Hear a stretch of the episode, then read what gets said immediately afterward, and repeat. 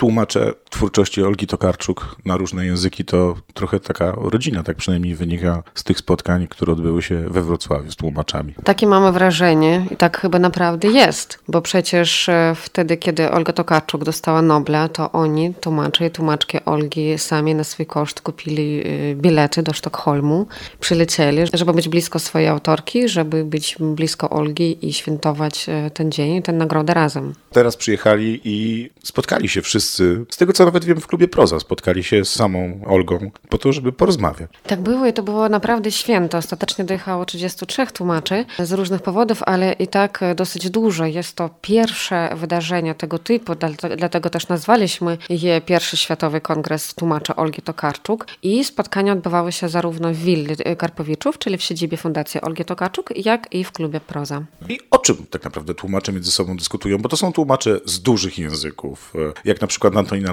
Lloyd-Joyce, średnich języków, czy mniejszych, takich jak na przykład Milica Markić e, i bardzo małych języków.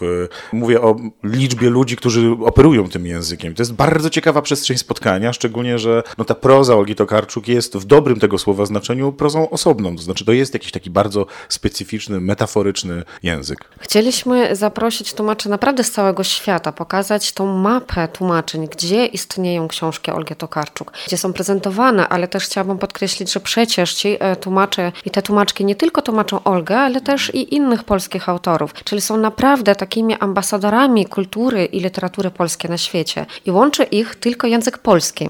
Zastanawiając się nad e, językami roboczymi, którymi może, moglibyśmy posługiwać się podczas wydarzenia, nawet sobie powiedzieliśmy, że nie jesteśmy pewni, czy wszyscy znają angielski, prawda? Taki język międzynarodowy, więc skupiamy się tylko na polskim i wszystkie wydarzenia będą się odbywać po polsku. To było niesamowite przeżycie, zobaczyć jak każdy z tych tłumaczy naprawdę niesie w sobie zarówno swój świat, swoją kulturę, jak i bardzo doskonałe, bardzo dokładnie, dokładne rozumienie literatury Olgi Tokarczuk. To jest w ogóle bardzo ciekawy temat dotyczący tłumaczeń. Nie czas i miejsce, by wchodzić głębiej w ten temat, ale tak sobie myślę, że powiedziałaś o tym trochę. Ja chciałbym ten wątek pociągnąć, że to jest trochę tak, że, że my sobie wyobrażamy, że przecież Olga Tokarczuk znana jest wszędzie, a znana jest także, a w zasadzie przede wszystkim dzięki tłumaczeniom. Wrócę do rozmowy z Milicą Markicz, z którą udało mi się porozmawiać i ona, pamiętam, mówiła, że, że proza Olgi, ona jest tłumaczką w zasadzie w całej twórczości y, y, Olgi Tokarczuk na język serbski z języka polskiego i ona mówiła mi, że y, właśnie dzięki temu, że ktoś w Serbii zdecydował się publikować Olgę Tokarczuk, a ona do tego namawiała jako tłumaczka, bo to też często tak jest. Później, kiedy Olga dostała Nobla, to już była postacią w jakiś sposób w Serbii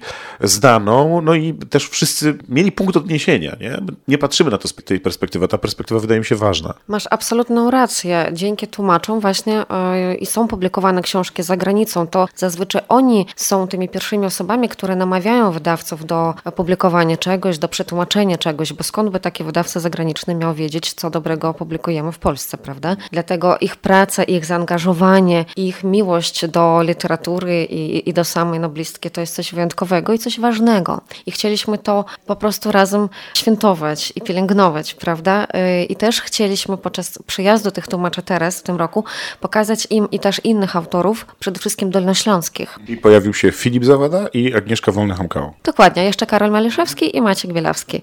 I te spotkania też odbyły się w Willi i pokazały, staraliśmy się pokazać i zachęcić tłumaczy też do zapoznania się z literaturą dolnośląską, gdyż ona absolutnie nie jest lokalna, ona jest polska, prawda? I jest w jakimś sensie uniwersalna, więc będzie nam bardzo miło, jeżeli ci tłumacze zechcą w swoich krajach potem przedstawić tych autorów swoim wydawcom. Czy planujecie drugi kongres światowy y, tłumaczy Olgi Tokarczuk? To jest ważne i zasadne pytanie. Czy to jest taki jednorazowy projekt, czy to jest rzecz, która będzie się odbywała cyklicznie? Po zakończeniu kongresu już myślimy o nim jak o wydarzeniu cyklicznym. Być może będzie się ono odbywało w formacie biennale raz na dwa lata, chociaż oczywiście świat jest tak niestabilny, że zobaczymy, co będzie za dwa lata, ale bardzo by nam się chciało tak zrobić.